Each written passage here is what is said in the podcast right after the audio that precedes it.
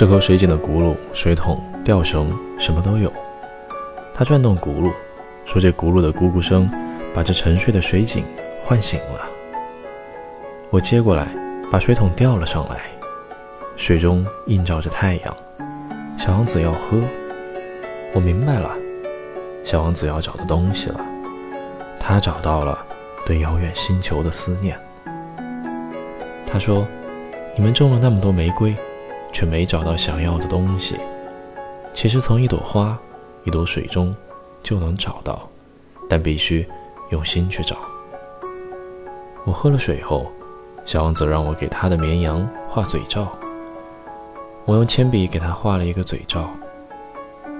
他告诉我，明天自己来地球就一年了，当时就降落在附近。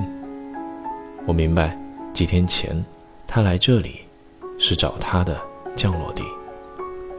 Finding a whale, the narrator and the little prince discuss his return to his planet. Man, said the little prince, set out on their way in express trains, but they do not know what they are looking for. Then they rush about and get excited and turn round and round. And he added,It is not worth the trouble. The well that we had come to was not like the wells of the Sahara. The wells of the Sahara are mere holes dug in the sand. This one was like a well in a village, but there was no village here, and I thought I must be dreaming. It is strange, I said to the little prince.Everything is ready for use, the pulley, the bucket, the rope. He laughed, touched the rope, and set the pulley to working, and the pulley moaned, like an old weather vane which the wind has long since forgotten. Do you hear? Said the little prince. We have wakened the wheel, and it is singing. I did not want him to tire himself with the rope. Leave it to me.I said, "It is too heavy for you." I hoisted the bucket slowly to the edge of the well and set it there, happy, tired as I was, over my achievement. The sound of the pulley was still in my ears, and I could see the sunlight shimmer in the still trembling water. "I am thirsty for this water," said the little prince. "Give me some of it to drink." And I understood.What he had been looking for. I raised the bucket to his lips. He drank, his eyes closed. It was as sweet as some special festival treat.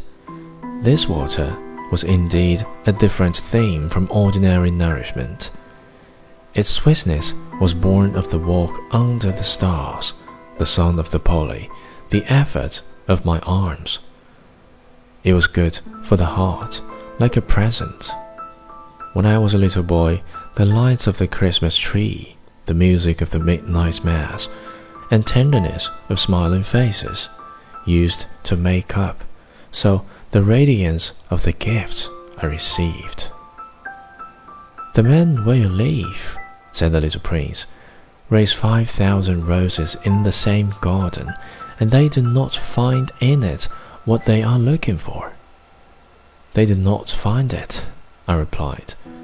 And yet, what they are looking for could be found in one single rose or in a little water.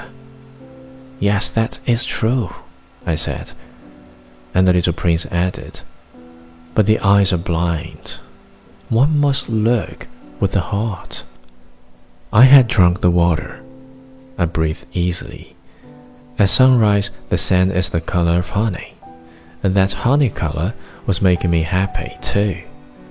What brought me then this sense of grief? You must keep your promise, said the little prince softly, as he sat down beside me once more. What promise? You know, a mother for my sheep. I am responsible for this flower. I took my rough drafts of drawings out of my pocket.The little prince looked them over and laughed as he said, "Your baobabs, they look a little like cabbages. Oh, I have been so proud of my baobabs.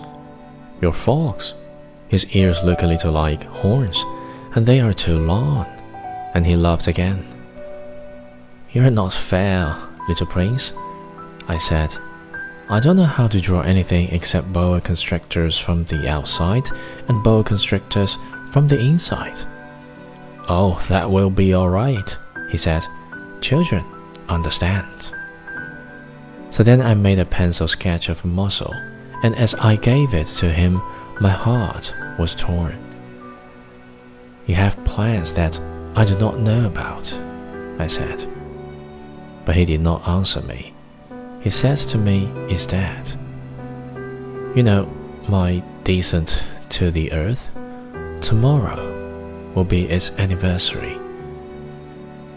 Then after a silence, he went on, "I came down very near here."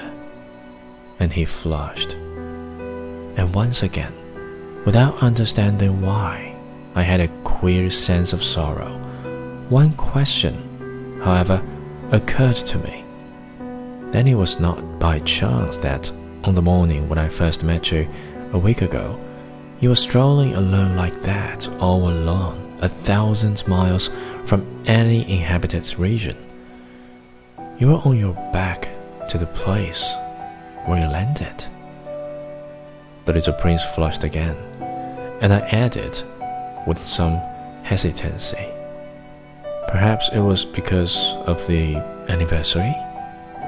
The little prince flushed once more. He never answered questions. But when one flushes, does that not mean yes? "Ah," I said to him, "I am a little frightened."